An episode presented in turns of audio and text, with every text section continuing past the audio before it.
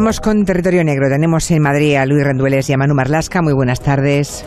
Hola. ¿Qué, tal? Muy buenas tardes con lo bien que estaríais aquí conmigo en un claustro maravilloso de un antiguo convento en vez de estar ahí en un estudio de radio. Pues ¿eh? Siéntete culpable. Iba a decir contigo en cualquier lado, pero no, bueno, no necesariamente. Pero... Mm, no, aquí está muy bien, ¿eh? Aquí no es cualquier lado, ¿eh? Bueno, la semana pasada se vivió el último episodio de violencia en la Costa del Sol. Un hombre fue secuestrado a punta de pistola ante decenas de testigos. La verdad es que la historia es escalofriante porque imaginemos una terraza en Estepona llena de gente y bueno, a punta de pistola secuestran a una persona. Horas después se encuentra el cadáver de ese joven en Algeciras con heridas de bala, con heridas de arma blanca y bueno, hace pensar todo eso y otras cosas que los últimos meses pues han devuelto a la costa madrileña a unos tiempos que parecía que ya estaban superados, ¿no? Y que le hizo en su momento entonces ganarse el sobrenombre de la costa del crimen. Ojalá esto pueda revertirse, ¿no? Empecemos por el final, por ese último episodio eh, con el que hemos empezado, un secuestro y asesinato de un joven que estaba en una terraza en Estepona sentado tranquilamente. Sí, es un episodio que, llama especialmente la atención por su audacia, ¿no? Y recuerda la audacia que tuvieron para sacar en, hombros a, aquel narco del hospital de, Algeciras. bueno, pues es un poco esa misma audacia, esa misma valentía. Brian Martos Carmona, que es un hombre de 27 años, estaba cenando el pasado martes en una terraza de la Avenida España, que es la avenida principal de Estepona, con un amigo o con un conocido por lo menos, con alguien que se había citado de nacionalidad marroquí al parecer. Varios tipos armados y con pistolas y el rostro cubierto por capuchas irrumpieron en esa terraza e introdujeron, empezaron a correr detrás, intentaron introducirle en un BMW todoterreno, él intentó escapar, corrió 300 metros, en esos 300 metros los encapuchados hicieron varios disparos, finalmente el hombre se agarró a una barandilla intentando huir, pero nada, no, no hubo manera y lo introdujeron por la fuerza en un BMW todoterreno. Unas horas después, muy poquitas horas después, no llegó dos horas, el cuerpo de Brian apareció en Algeciras, cerca del hospital Punta Europa, vestido solo con unos calzoncillos, con heridas de arma blanca y con varios disparos y signos claros de haber sido torturado. Qué horror. Según cuentan los policías que vieron el cadáver, los asesinos se tomaron su tiempo, se tomaron su tranquilidad para acabar con su vida. Terrible. Eh, esto, esto no lo soporto ni en las películas, ¿verdad? Esas escenas de tortura ni las soporto, pero cuando son crónica de la realidad, la verdad es que a mí me, me, afectan muchísimo.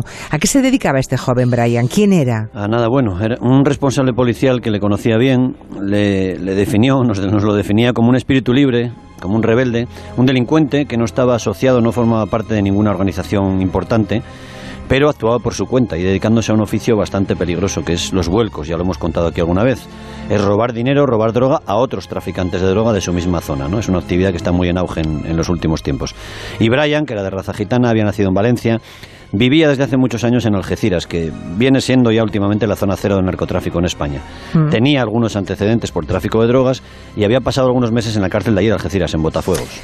Me sorprende que una actividad tan peligrosa como esa, ¿no? Los vuelcos, robarle a un narcotraficante, digáis que está en auge. ¿Y, por qué? Absolutamente en auge, ¿eh? y además cada día parece que más. Eh, antes eran poquísimos los grupos que se dedicaban a esto, y eran grupos además muy fuertes. Ángel Suárez, eh, Casper, del que hemos hablado aquí alguna vez, acabó su carrera delictiva dedicado a esto, pero es cierto que, tiene varias ventajas, porque no hace falta una gran organización, no es necesario montar ninguna empresa para recibir un contenedor en un puerto, no hay que pedir crédito eh, para que te fíen la droga que llega desde Colombia, no hay que buscar un barco para que te traiga la droga, no hay que buscar quien te alige la droga en la costa, lo único que se precisa para dedicarse a los vuelcos es buena información sobre los movimientos de los narcos y eso sí, ser muy valiente, tener mucha duda. Claro, porque lo que te espera es terrible, puede ser terrible. Evidentemente. Es frecuente que los delincuentes que se dedican a, los vuelcos y las, mejores bandas lo hacen así, lleven uniformes, falsas placas de policía y de guardia civil y asaltan hacia sus víctimas. Llevan además equipos de transmisiones, eh, incluso balizas para poner en los coches de los traficantes y para seguirles tranquilamente, iguales o mejores incluso que las que utiliza la policía o la guardia civil. ¿no? Esto ha provocado, este, estos disfraces han provocado que en alguna ocasión, cuando la policía irrumpe en alguna caleta, en algún almacén de droga, los narcos los reciben a tiros pensando que les van a hacer un vuelco, que no son policías de verdad, sino que les van a hacer un vuelco. Esto, esto empezó llamándose, yo creo, Policía Full, ¿no? Cuando, el Policía Full. Policía Full. Todos recordaréis esas imágenes de hace unos meses en las que unos delincuentes salían con los brazos en alto pidiendo perdón a los policías que les habían disparado, a los que habían disparado previamente, porque ellos pensaban que eran policías full, ¿no? Pensaban que era una banda de ladrones de droga. Y en la operación que acabó hace poco con la detención de Sito Miñanco, un agente de los GEO resultó herido al asaltar una casa por el mismo motivo, ¿no? Le, confundieron con un policía full. Lo habitual hasta ahora siempre era que un narcotraficante al final, cuando llegaba el último momento, no se resistían a la, llegada de la, a la policía. Parece que el problema que hace unos meses se localizaba, y lo comentamos aquí en el campo de Gibraltar, eh, parece que se está desplazando hacia, hacia el este, ¿no? Hacia la Costa del Sol. No sé si hay alguna relación entre los dos escenarios. Bueno, nadie lo sabe a ciencia cierta, pero es verdad que son problemas distintos. En el campo, en el campo de Gibraltar, los problemas de seguridad y los episodios de violencia los están provocando las generaciones más jóvenes de delincuentes, de narcos, que se enfrentan a la Guardia Civil y a la policía, o son capaces de arrebatar a unos agentes un narco, como contábamos antes, mientras está custodiado en un hospital. ¿no? La Costa del Sol lo que está siendo el escenario en el que los grupos criminales de medio mundo, porque no solo los de aquí, están ajustando sus cuentas. O sea que el último episodio es el que hemos contado al empezar, el del asesinato de ese joven, de Brian Martos, pero que no es un hecho aislado, eso es lo peor, ¿no? Podemos hacer un poco de memoria de todo lo que ha ocurrido nada, en los últimos meses, solo en los últimos meses en la Costa del Sol. El penúltimo episodio serio tuvo lugar el mes pasado, también en Estepona. Allí la policía mató a tiros a Sean Hércules, que era un delincuente inglés de 39 años, que le recibió a balazos en, su apartamento en Estepona. Los policías seguían su pista después de que esa mañana protagonizara este tipo un, incidente bastante extraño. Tuvo un accidente de tráfico, se bajó del coche con una pistola en la mano, dejó el coche abandonado y Sean tenía decenas de antecedentes en el Reino Unido, pero ninguno en España. Parece que simplemente, como tantos otros compatriotas de Mal había elegido la Costa del Sol como un lugar de descanso. También hay otro episodio reciente, mm, también muy sádico, que tuvo la Costa del Sol como escenario y a un inglés como protagonista, ¿no? Los, ingleses fueron pioneros, en, los, los, zampones ingleses fueron pioneros en instalarse en, la Costa del Sol. Británicos más bien, porque también ha habido irlandeses, más irlandeses que se han, se han, asentado aquí desde hace bastantes décadas. La víctima de este episodio acababa de llegar a Marbella, procedente de Barcelona, y en menos de tres horas desde su llegada e ingresó en el Hospital Costa del Sol con múltiples heridas de arma blanca, les le habían cortado las orejas, eh, tenía varios disparos en las piernas y dos enormes cortes a ambos lados de la cara, que es una marca muy habitual del crimen británico, conocida como la sonrisa del payaso, la sonrisa del Joker o la sonrisa de Glasgow, la ciudad escocesa en la que parece que se comenzó a practicar. esta, forma de tortura la hicieron muy populares, eh, y alguno habrá visto la película, los hermanos Craig, que eran dos gemelos, que eran delincuentes eh, británicos de los bajos fondos de Londres. Bueno, verán ustedes cuando nos cuente Manu o Luis en qué consistía eso de la sonrisa del Joker. Yo cuando lo he sabido se me ha revuelto el estómago ¿eh? Pues con un cuchillo se, se, cortan los extremos de la boca desde las comisuras de los labios hacia las ah. mejillas, ¿no? Se agranda la boca, digamos, ¿no? Se obliga a la víctima a gritar para que se le deforme más la cara. Los cortes hacen que se les quede la boca similar a la de Jack Nicholson en la peli de, Batman, ¿no? a Joker. Es la firma, lo que te decía Manu, la marca de identidad con la que algunos grupos criminales de origen británico lanzan un aviso. Y como te puedes imaginar, la víctima de esta agresión, la última, en la Costa del Sol, no ha querido contar nada a la policía. Bueno, y, ha sido víctima de eso, ¿eh? Sí, pero no ha dicho ni... No, aunque suene fatal decirlo, no ha abierto la boca. Ya. Eh, en fin, por lo que lleváis contado hasta el momento, parece que la Costa del Sol, y esto es muy preocupante, es el lugar escogido para que toda la AMPA internacional venga a ajustar sus cuentas. Sin duda, pero ojo porque también caen aquí delincuentes españoles. ¿eh? Uno de los crímenes más llamativos de los últimos tiempos tuvo como víctima a un traficante de drogas español, conocido como el Maradona. Eh, su nombre real era David Závila, tenía 30 y 36 años cuando el pasado 12 de mayo lo asesinaron en San Pedro de Alcántara. El Maradona fue acribillado igual en otra acción muy audaz, a la salida de la iglesia donde acababa de hacer la primera comunión su hijo, en presencia de su mujer y de sus dos hijos, el que había hecho la comunión y otra niña. Lo acribillaron, un hombre le disparó desde un scooter en un crimen que parece que está relacionado con una deuda de droga. O sea, o, debía dinero de un alijo o se dedicaba a los vuelcos, algo así, se supone. La policía lo que piensa es que el grupo de Maradona robó unos 400 kilos de cocaína y en estos casos alguien tiene que pagar y pagar bien. La mercancía estaba marcada con un sello muy característico y alguien avisó al cártel colombiano de que la banda del Maradona, le apodan así de cuando jugaba al fútbol, estaba dando salida a la cocaína que se había robado en el puerto de Málaga.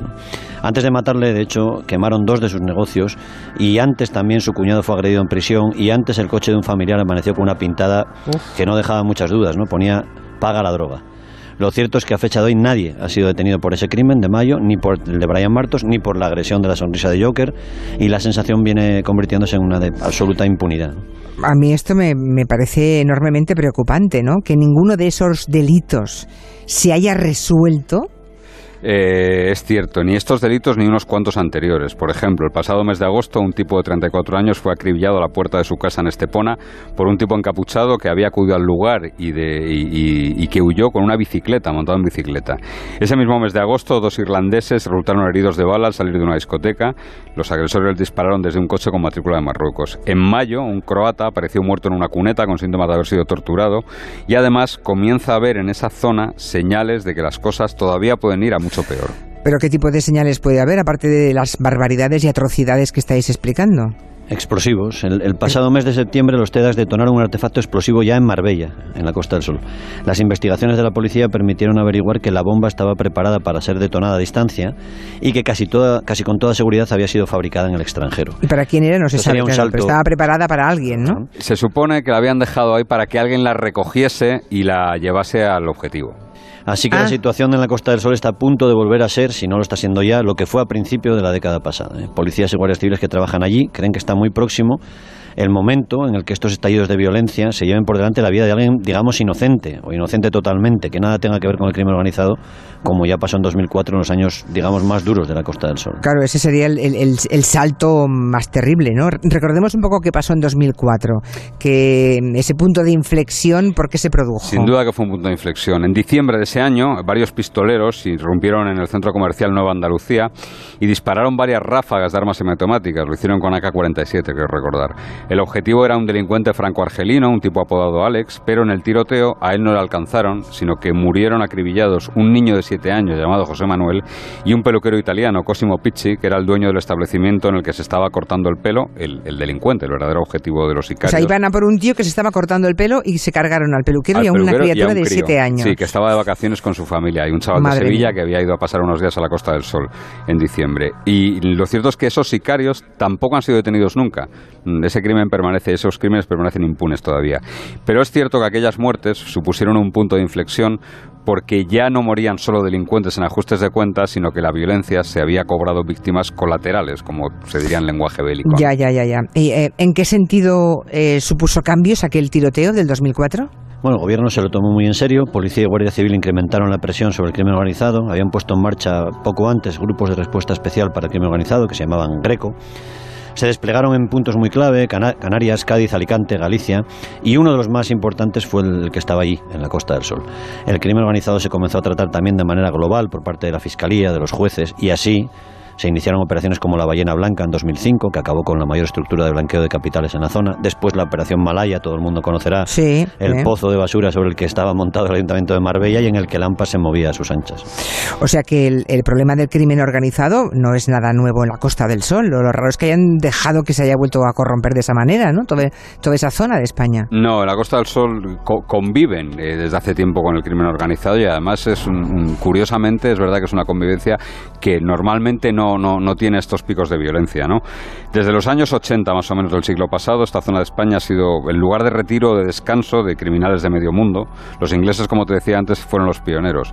El buen clima, unas estructuras complacientes, digamos, a la hora de invertir y la enorme colonia extranjera que hay lo convierten en un lugar ideal para camuflarse, para pasar claro, claro, claro, claro, claro, claro. Luego, después, en una segunda etapa, la Costa del Sol lo que se convirtió fue en el lugar idóneo para el blanqueo de los millones que las organizaciones ganaban con delitos como el tráfico de drogas o la trata de seres humanos. ¿no? Allí comenzaron a blanquear su dinero mediante la construcción de urbanizaciones o la inversión en varios negocios. ¿no?